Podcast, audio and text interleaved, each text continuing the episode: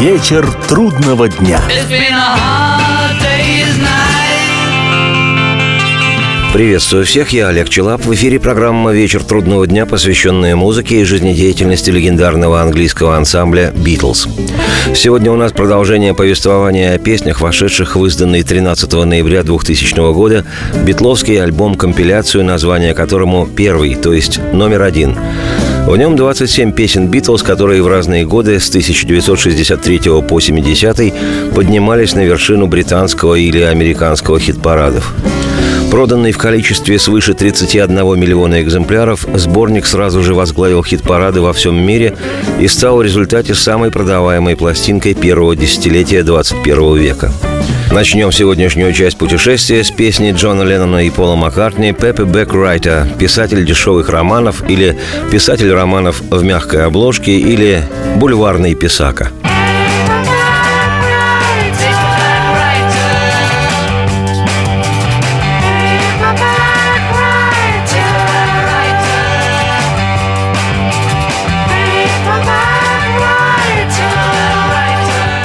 Битлз записали эту песню в апреле 1966 года во время работы над материалом для альбома «Револьвер». Но в альбом вещь не вошла. Она была издана синглом 30 мая в Штатах и 10 июня в Британии. На стороне Би расположилась песня «Rain» – «Дождь».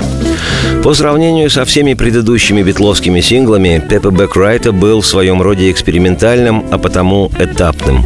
Сами музыканты уже не желали создавать музыку исключительно про любовь подростковую и дали волю своему желанию расти творчески.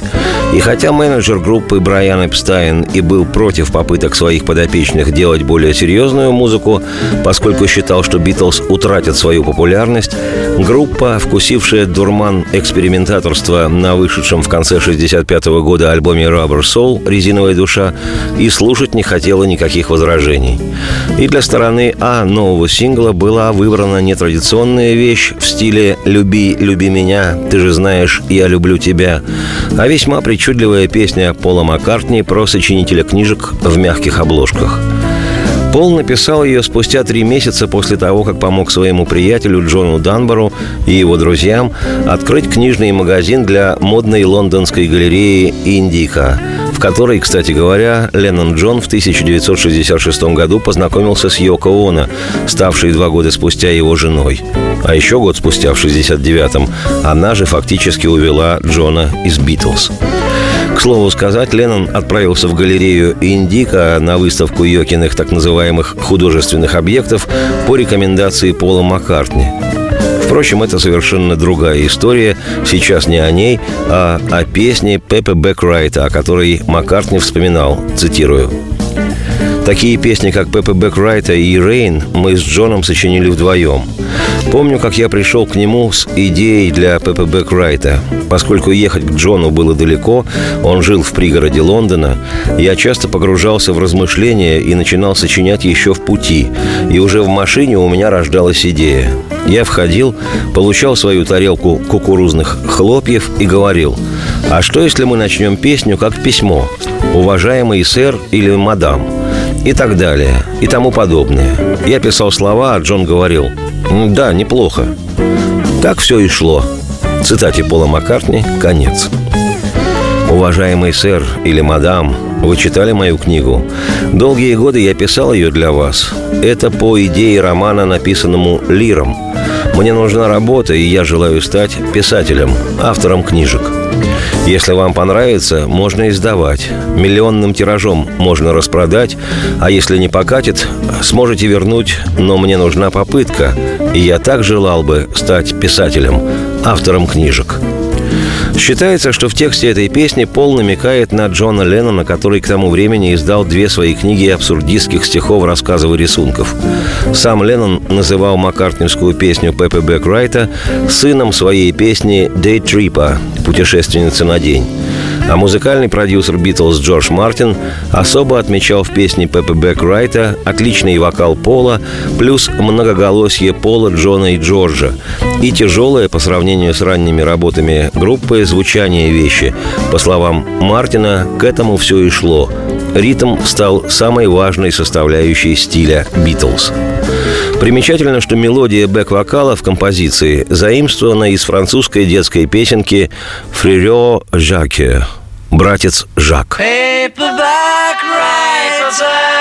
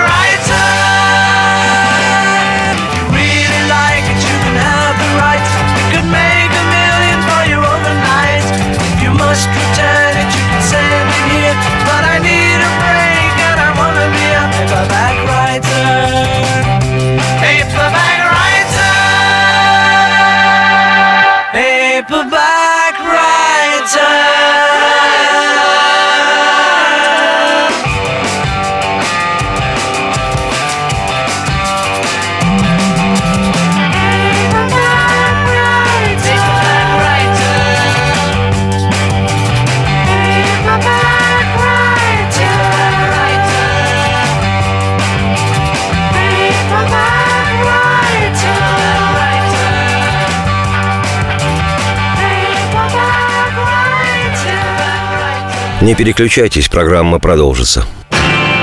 Вечер трудного дня.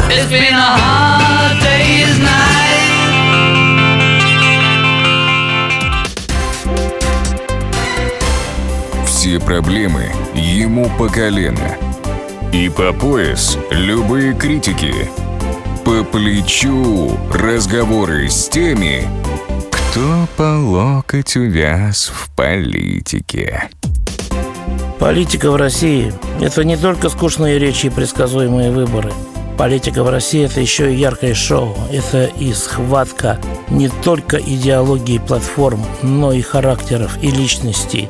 И потому программа о политике должна быть бескомпромиссной и жесткой, потому что веду ее я, Александр Гришин, политический обозреватель «Комсомольской правды». Политическое шоу «Руки по локоть» с Александром Грижиным. Слушайте каждый вторник в 16.05 по московскому времени. Вечер трудного дня. Меня зовут Олег Челап, это битловская программа «Вечер трудного дня», и сегодня у нас путешествие вслух по изданному 13 ноября 2000 года альбому компиляции «Первый» или «Номер один», который состоит из синглов «Битлз», занимавших первые места в хит-парадах Британии и США с 63 по 70 годы. Продолжает сборник, изданная синглом песня «Yellow Submarine» – «Желтая подводная лодка». We all submarine, a yellow submarine. We all live in a yellow submarine, a yellow submarine, a yellow submarine. С битловской песней «Yellow Submarine» в августе 1966 вышел сингл, и ровно в эти же дни вышел и потрясающий альбом «Битлз» «Револьвер», откуда, собственно, эта песня. Автор «Yellow Submarine» неугомонный Пол Маккартни. Думаю, песню эту знают все, даже участники ледового сражения на Чудском озере. Вроде бы детская песенка, субмарина из всего списка битловских творений стала одной из самых знаковых и популярных песен-символов. И не только для незатухающих битломанов, но и для совсем юных поклонников группы и даже для эстетски ориентированных битлолюбов – Более того, при всем музыкальном пиршестве альбома «Револьвер», на котором записана эта вроде бы детская песенка про лодочку, «Yellow Submarine» оказалась самой важной в коммерческом плане композицией альбома. Именно этот номер, спетый барабанщиком группы Ринго Старом, впоследствии натолкнул Битлз на мысль о создании полуторачасового одноименного мультфильма. Он вышел в свет два года спустя, в 1968 как гласит легенда, битлы очень веселились на записи этой песни, поскольку приходилось на ходу сочинять звуковые эффекты. В их студии в те времена не было привычных сегодня сэмплов и на раз выпрыгивающих из компьютера всевозможных необходимых шумов. Поэтому Харрисон Джордж, раскачивая бочку с водой, создавал плеск морских волн, булькающие звуки погружения подлодки творил Джон Леннон, выдувая пузыри через трубочку в наполненное ведро, а кто-то создавал шумы машинного отделения – в финале песни Битлы и их друзья и весь студийный персонал хором спели «Все мы живем на желтой подводной лодке». «We all live in a yellow submarine, yellow submarine, yellow submarine». Много лет назад в наших краях по-русски этот припев звучал как «Ты пришла и съела маргарин, съела маргарин, съела маргарин». Таков был юмор 70-х. Сегодня российские футбольные болельщики, выезжая на матчи национальной команды за рубеж, поют на эту мелодию слова «Мы приехали, чтобы победить, чтобы победить, чтобы победить». Так что можно сказать, что Yellow Submarine – настоящая битловско-русская народная песня. In the town where I was born, lived a man who sailed to sea, and he told us of his life in the land of submarines.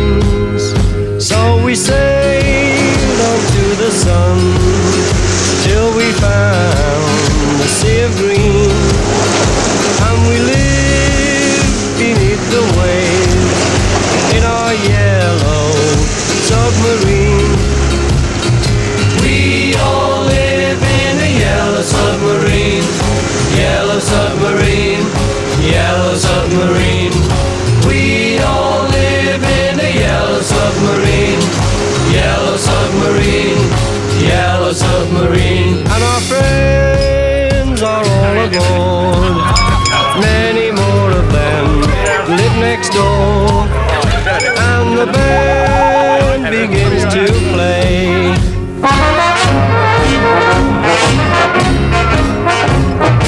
We all live in a yellow submarine, yellow submarine, yellow submarine. We all live in a yellow submarine, yellow submarine, yellow submarine. Hastane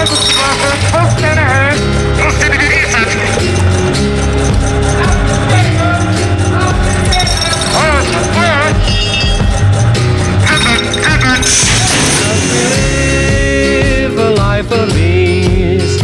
Every one of us has all we need.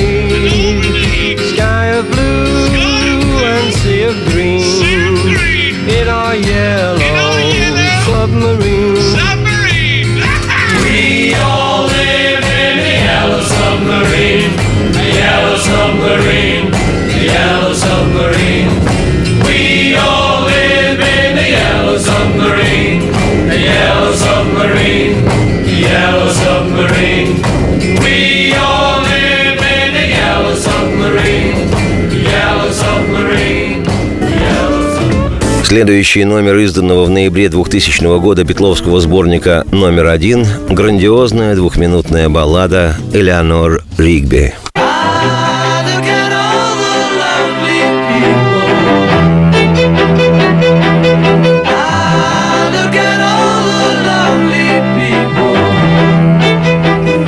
1966 году Элеонор Ригби была издана на би-стороне сингла «Yellow Submarine» и на уже упоминавшемся сегодня альбоме «Револьвер». Песня эта – подлинная битловская классика, и потому разговор о ней подробный.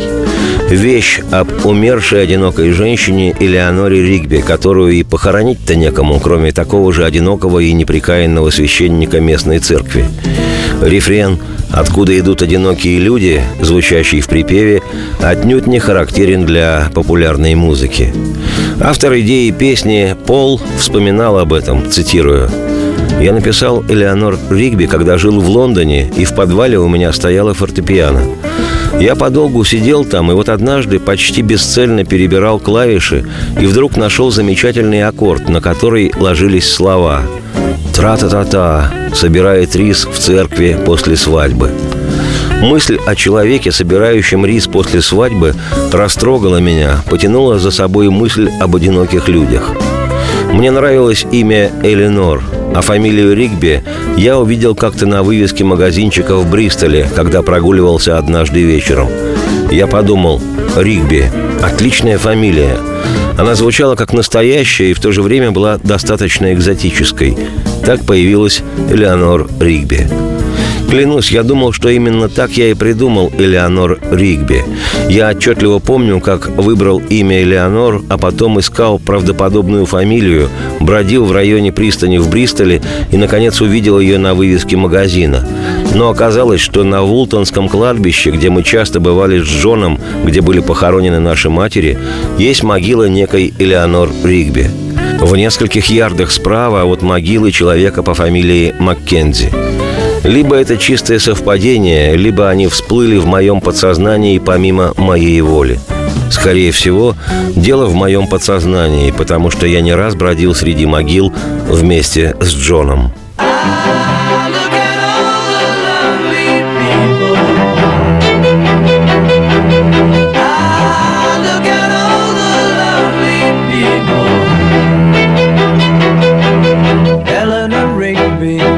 Up the rice in the church where a wedding has been.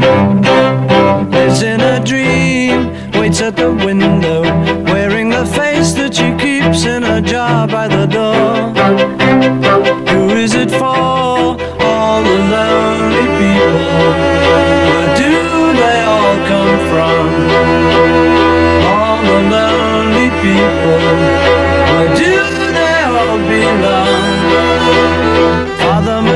Mackenzie, writing the words of a sermon that no one will hear. No one comes near. Look at him working, darning his socks in the night when there's nobody there.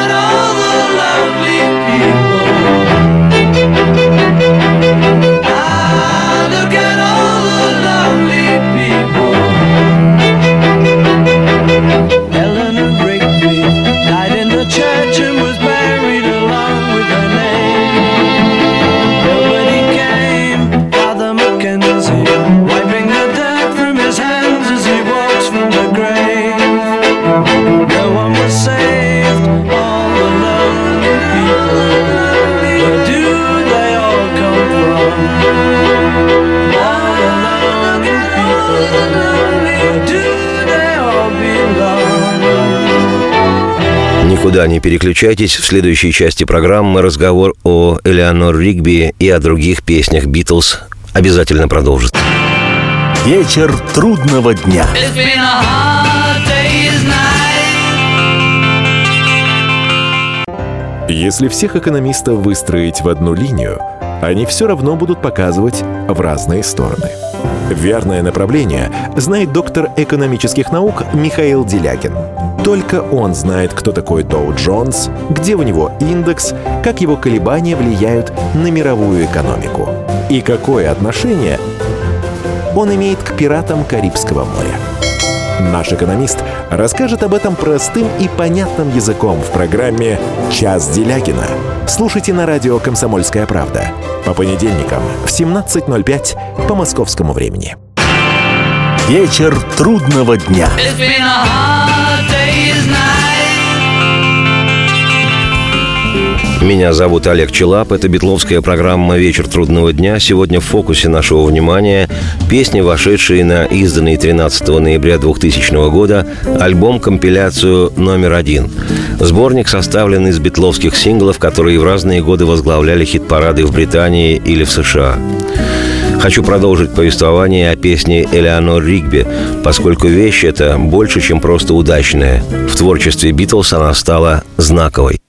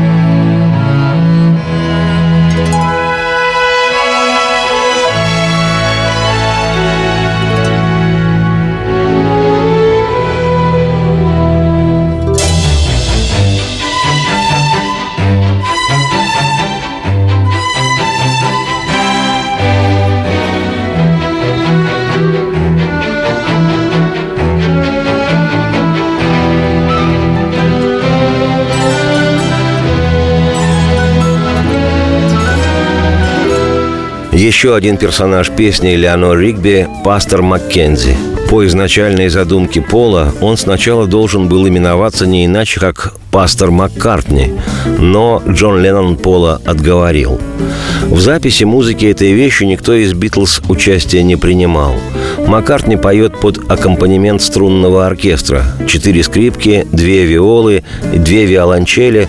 На них не бесплатно играли приглашенные на запись академические музыканты. Аранжировку написал саунд-продюсер Битлз Джордж Мартин, которого Маккартни попросил поколдовать так, чтобы струнные делали ритм. Джордж Мартин поколдовал, и получился подлинный шедевр. Думаю, сомнений это не вызывает ни у кого. Кстати, Маккартни, который в те времена не отличался глубиной в стихосложении, написал не меньше половины пронзительного текста песни. Согласно мифологии, остальное доделал Леннон.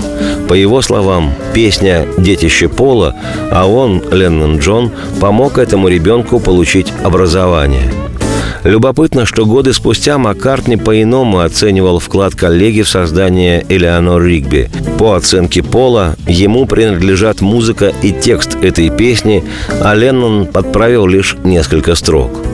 Так или иначе, но Леннон, которому угодить было непросто, очень высоко ценил эту песню и честно считал ее скорее работой Пола, нежели своей. Смотри, сколько вокруг одиноких людей. Откуда они? Одинокие люди. Кому они все нужны? Элеонор Ригби рис подбирает в церкви после венчания. Всю жизнь в мечтах. Встав у окна, наденет себе на лицо торжество. Но для кого? Одинокие люди. Откуда они? Сколько вокруг одиноких людей? И кому они все нужны? Пастор Маккензи проповедь пишет. Ее не услышит никто. Просто никто не придет. Под вечер он штопает молча носки. Забота о ком? Одинокие люди. Кому они все нужны? Элеонор Ригби в церкви умрет, схоронит ее с ее именем вместе, и проводить никто не придет. Пастор Маккензи единственным будет, кто бросит на гроб горсть земли.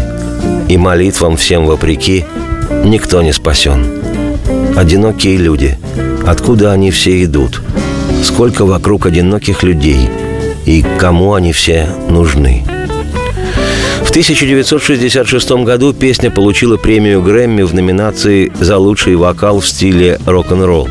А в 2004-м Элеонор Ригби заняла 137 место в списке 500 величайших песен всех времен по версии журнала Rolling Stone. Фантастическая по силе и красоте, лаконичная, полная лиризма и внутренней тревоги, Элеонор Ригби – это вроде бы всего лишь двухминутная поп-песня, которую сложно отнести к какому-либо четко очерченному жанру. Рок это или академическая музыка, или же просто поп-музыка, или что – на самом деле это классика Битлз – волшебство по имени Элеонор Ригби. И неудивительно, что 22 года спустя Пол решил перезаписать эту вещь для своего фильма «Передай мой привет, Брод-стрит» «Give my regards to Broad Street».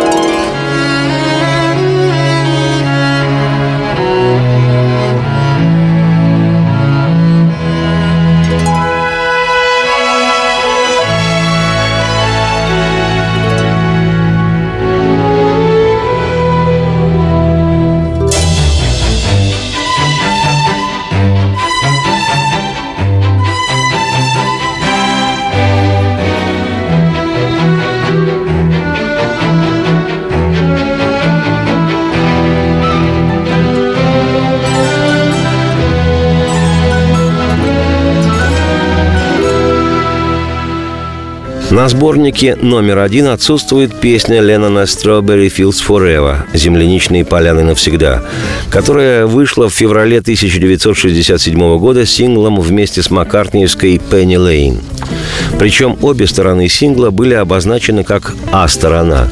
Это был первый с 1963 года битловский сингл, который не возглавил британский хит-парад, остановившись на втором месте.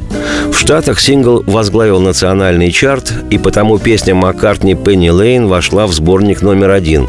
Но ленноновская «Strawberry Fields Forever» в нем, увы, отсутствует. Пенни Лейн – название ливерпульской улицы детства Битлов. В списке 500 величайших песен по версии журнала Rolling Stone Пенни Лейн занимает 456-ю строку. Как много позже комментировал текст песни Маккартни, цитирую, «Отчасти это вполне реальные воспоминания, а отчасти ностальгия по любимой улице, уходящей вдаль и теряющейся где-то за горизонтом под голубым небом пригорода, каким оно запомнилось нам». Собственно, оно и сейчас точно такое же. Эти две песни «Strawberry Fields Forever» и «Penny Lane» стали нашим лучшим синглом. Они открыли новый этап нашей работы в студии. На Пенни Лейн парикмахер снимки выставлял всех тех голов, что он когда-то стриг и знал. И люди с этих снимков говорят «Привет!» А на углу в авто сидел банкир, и дети хохотали ему вслед. И он без Макинтоша был, и даже в сильный дождь. Как странно все ж. Пенни шумит в моих ушах, стоит в глазах. Там под небеса провинциальные я вышел. И там пожарный содержал песочные часы, и он портрет Ее Величества с собой носил. Пожарную машину мыл и чистил, не жалея сил. И Пенни шумит в моих ушах, стоит в глазах. Там с рыбой пирожки — и на кругу, где разворот автобус сделал, очаровашка продавала на подносе мак и думала, что да, она играет в пьесе, и жизнь шла кое-как. И там под небеса провинциальные я вышел, и Пенни Лейн шумит в моих ушах, стоит в глазах. О, Пенни Лейн. Penny Lane, there is a barber showing photographs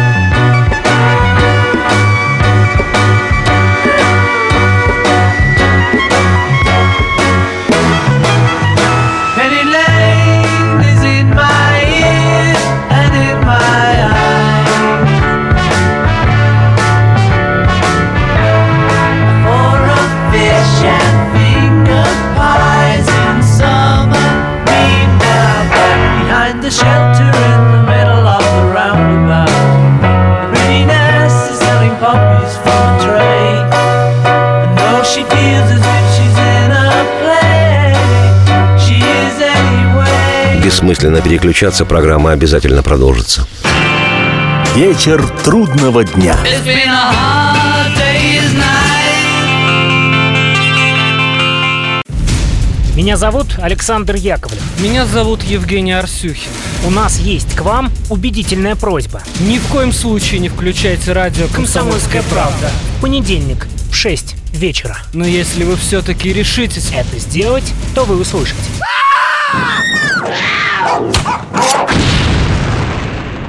Радиорубка В понедельник. в 18.05. Вечер трудного дня. It's been a hard day's night. Меня зовут Олег Челап, это битловская программа «Вечер трудного дня». Сегодня рассматриваем вслух изданный 13 ноября 2000 года альбом-компиляцию номер один, состоящий из битловских синглов, которые в разные годы возглавляли хит-парады в Британии и в Штатах. 1 июня 1967 года вышла феноменальная битловская пластинка «Sgt. Pepper's Lonely Hearts Club Band» оркестр клуба «Одиноких сердец» сержанта Пеппера, которой суждено было стать не только величайшей пластинкой рок и поп-культуры, но и поворотной вехой в истории всей мировой музыки. А через три с половиной недели после выхода в свет «Сержанта» 25 июня 1967 Битлз сделали свое главное музыкальное, философское и историческое заявление. В прямом эфире телепрограммы «Наш мир» музыканты исполнили ленноновскую песню «All you need is love». Все, что вам нужно, это любовь. Трансляцию с помощью спутниковой связи впервые в истории человечества наблюдали одновременно 400 миллионов телезрителей в 24 странах мира. Планка, и музыкальная, и культурологически социально значимая, была поднята на запредельную высоту – Летом 67-го Битлз перестали быть просто милыми, взбалмошными, очаровательными шалопаями из мега-успешной, но все же очередной поп-группы, талантливо исполняющей свои красивые песни. Битлз стали властителями дум – они сформулировали и выразили настроение и философию нового молодого поколения, которое выбрало свободу и ненасилие. Потому как все, что вам нужно, это любовь.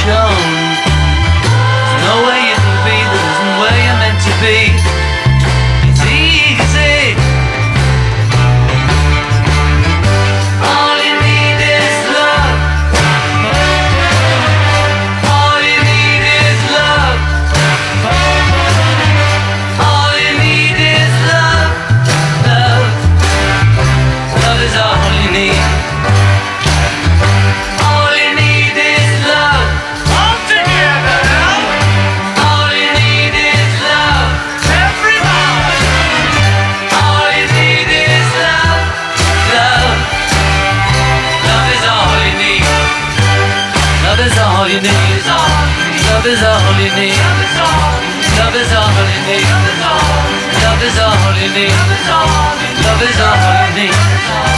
Love is all in me. Love is all in me. Love is all in me.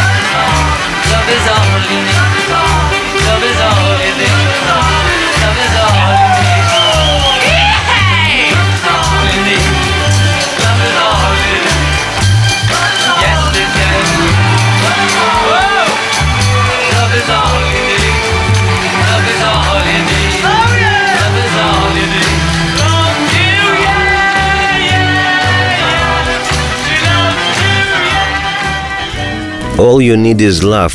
По версии журнала Rolling Stone, эта вещь занимает 330 место в списке 500 величайших песен всех времен. В ноябре 1967 года был издан очередной битловский сингл, на стороне которого значилась вошедшая также в альбом Magical Mystery Tour «Необычайное волшебное путешествие» песня Пола Маккартни «Hello, Goodbye» «Привет и прощай». Ты говоришь высоко, я говорю низко. Ты спрашиваешь, почему, а я отвечаю, не знаю. Ты говоришь «да», я говорю «нет». Ты говоришь «стой», а я твержу «иди, иди, иди». Ты говоришь «прощай», я говорю «привет». В одном из интервью Маккартни в свойственной ему манере легкого жонглирования псевдофилософскими категориями так объяснял смысл этой песни. Цитата. «Это песня обо всем и ни о чем. После черной полосы всегда наступает белая. Это удивительное свойство бытия. Цитате конец. В следующий раз я, Олег Челап, автор и ведущий программы «Вечер трудного дня», продолжу рассматривать вслух альбом-сборник битловских хитов синглов номер один. Теперь же оставляю вас с песней «Hello, Goodbye». Привет вам и пока. Радости всем вслух и процветайте.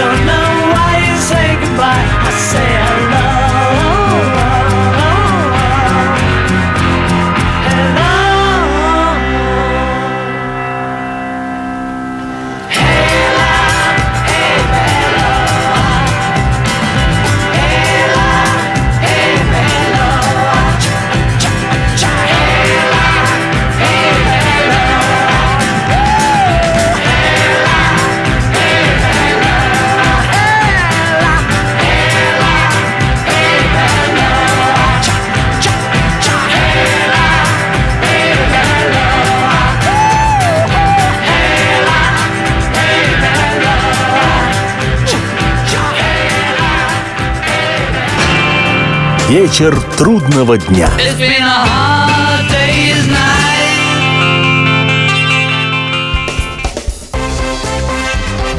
Культурные люди. Ведущий Антон Арасланов – самый приятный человек в редакции.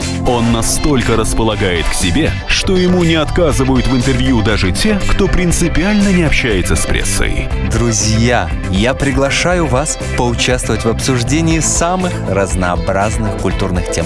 Мне будет очень приятно, а вам очень интересно. Айда Арасланов. Айда сущий интеллигент. Слушайте программу «Культурные люди» по понедельникам, средам и пятницам с 9 вечера. Не пропустите, а то не культурно как-то.